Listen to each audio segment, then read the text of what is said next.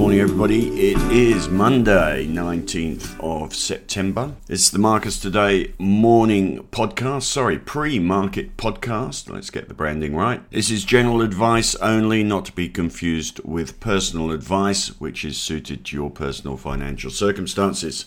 I tell you, I went to bed on Friday thinking, oh, this could be precipitous. The US market was dropping, or the futures were dropping into the open. And the last time I looked at my phone before I went to bed, the Dow Jones was down around 400 points. Anyway, woke up on Saturday morning, as anyone who read the weekend email will know, woke up to the Dow Jones down 139 points only, having been down 412. So that's a bit of a win, really. Unless, of course, you're sitting in ETFs like we are in the ideas portfolio, the SNAS and the BBUS, BBUS ETFs, which are geared to drops in the Nasdaq and the S&P 500. They're the only ideas left in our ideas portfolio at the moment. So betting on further falls, but for all the natural bulls out there, it was a bit of a win not cascading on Friday. So Dow Jones down 139 points, that's 0.45%, the S&P 500 down 0.7%, the Nasdaq still down 0.9%, so those ETFs will be up this morning. Most of those ETFs by the way, as you'll notice notice if you look at a candle chart, they get marked up depending on what the Nasdaq and the S&P 500 did the night before. They get marked up or down in the morning, then they don't really move very much, not unless the futures go ripping away, the US futures go ripping away. So, it's a sort of step pricing every morning, it just steps somewhere.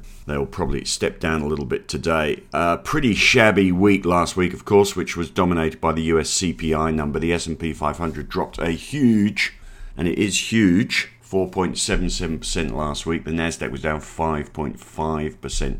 The S&P 500 is down 18.7% this year so far. Europe did okay, missed some of the recovery in the US market. So Stoxx 600 down a bit worse than the US market, down 1.6%. It was down 2.9% last week. Let's just cover off some of the basics. Interest rates, the 10-year bond yield was unchanged on Friday in the US. It was still up 12 basis points for last week. It was up 16 basis points in Australia. So rates going up in Australia obviously. And after the RBA bulletin last week, the suggestion is that the RBA at their next meeting on October the 4th are going to raise rates by 50 basis points instead of 25 basis points. US dollar index, which has been the barometer of global economic pessimism, more it rises, the more pessimistic everyone is. That was unchanged on Friday, which is slightly positive. There was a University of Michigan Consumer Sentiment Index number for September, which was a bit irrelevant, but it did have a, or it did contain an inflation's expectations measure, which saw the expected year ahead inflation rate drop to the lowest since September, so that was slightly positive. Bitcoin down 2.4%, fell 7% last week. Gold, the gold sector had a terrible week last week, down 7.2%. And for once, gold price up $11 on Friday, which put stocks like Newmont up 3.1%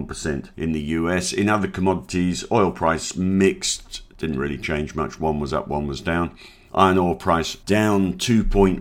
BHP and Rio were down 1.4% and down 0.3%. Metal prices didn't do much. Nickel managed a 4.7% rise. I noticed a few headlines about lending houses pulled back from China metal financing. JP Morgan's reduced its credit limits to Asian and European clients after a review, and in particular to China's Tsingshan. I probably pronounced that wrong. One of the world's top nickel nickel producers, so nickel price are up on Friday. A few of the headlines around you can't move today for royal headlines. Everybody's got an opinion. Every world leader is trying to get their face in front of the cameras with their somber respect for the Queen. That funeral tonight, UK market will be shut tonight. Otherwise, other headlines as markets churn, investors hide in cash. The Bank of America survey of fund managers shows the average cash level at the highest in 20 years, only 6.1%. But clearly, cash becoming more interesting as an asset class as yields rise. Sturdy dollar looming rate hikes push gold to worst week in four weeks. We already know that, but the gold price up this morning. Copper heads for weekly falls as China's yuan slumps. ECB to inflict pain as it hikes rates into next year. Wall Street's fear gauge creeps higher as stock sell off deepens. Lots of glass half empty headlines at the moment. Some of you will like this one. Glencore looking to add lithium to its suite of traded metals on soaring electric vehicle demand. LME sued over cancelled nickel trades. Remember all that kerfuffle in the nickel market. Strong earthquake hits southern Taiwan. Hurricane Fiona nears Puerto Rico coast. And young woman dies in custody of morality police enforcing strict hijab rules in Iran. The other little event on Friday was FedEx dropping 21.4%, losing 20 billion of market cap after a set of results which whilst we're not really interested in FedEx, they are of course a very cyclical company geared to economic growth and otherwise and things have gone oblong. In other words, recession warning flashes as FedEx FedEx results dive. There are also some headlines this morning about how the terminal interest rate, which is the rate that the bond market thinks the Fed will raise rates to at the peak. That rate is rising. It's up to 4.4%. Two year bond yields at 3.9%. And there are some articles about the about bonds becoming a more interesting asset class as yields rise, all that sort of stuff. Pretty predictable, and the message is the same. We are still on the upslope as far as central bank aggression towards interest rates and particularly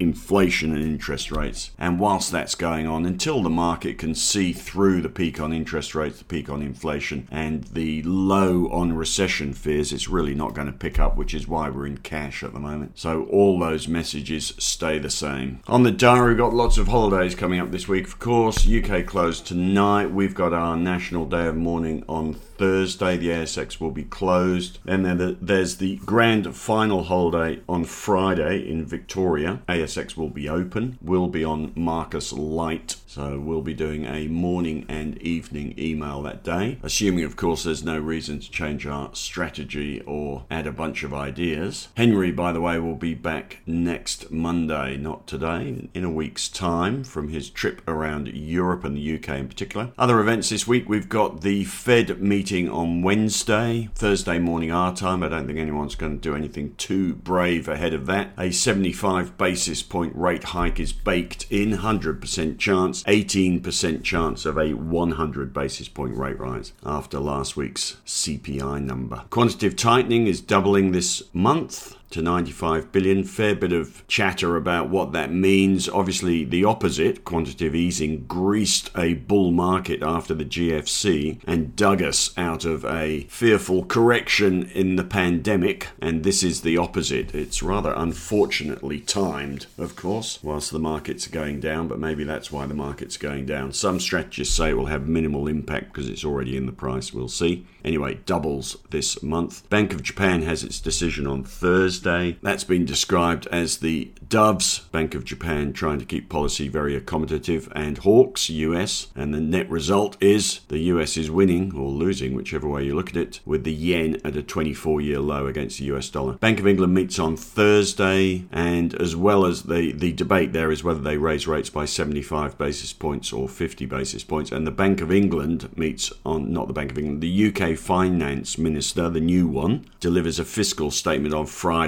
which is quite interesting. He'll be talking about tax cuts and stuff. You have fiscal policy going one way at the moment, whilst monetary policy is going the other way. Monetary policy in the UK is tightening, and fiscal policy is trying to stop a recession. So, this is the conundrum all central banks have at the moment. Let's see if Ukraine makes more progress. See, the headlines are sort of backing off from the rather euphoric victories this time last week week. RBA have got minutes tomorrow. BlueScope Steel's got an investor briefing on Wednesday. Premier Investments PMV, Solly Lew's retailer, has got results on Wednesday. Myer had good results and popped recently. The share price is going up. I wrote about it in the weekend email, but they do have a habit of producing good results, and there is a technical buy signal on the chart. So PMV, a trader's trade ahead of results on Wednesday. Suncorp has an AGM as well this week. Still a few stocks going ex-dividend, not many. That's about that. I'll be on the radio at 10.25 with Virginia Trioli. Actually, I think it might be Ali Moore this week. And back with some strategy and the end of day podcast later today. You have a fabulous morning. If I was an investor looking after my millions at home at the moment, I'd have shut things down by now and be playing a lot of golf, waiting for the pivot point, and it isn't here yet.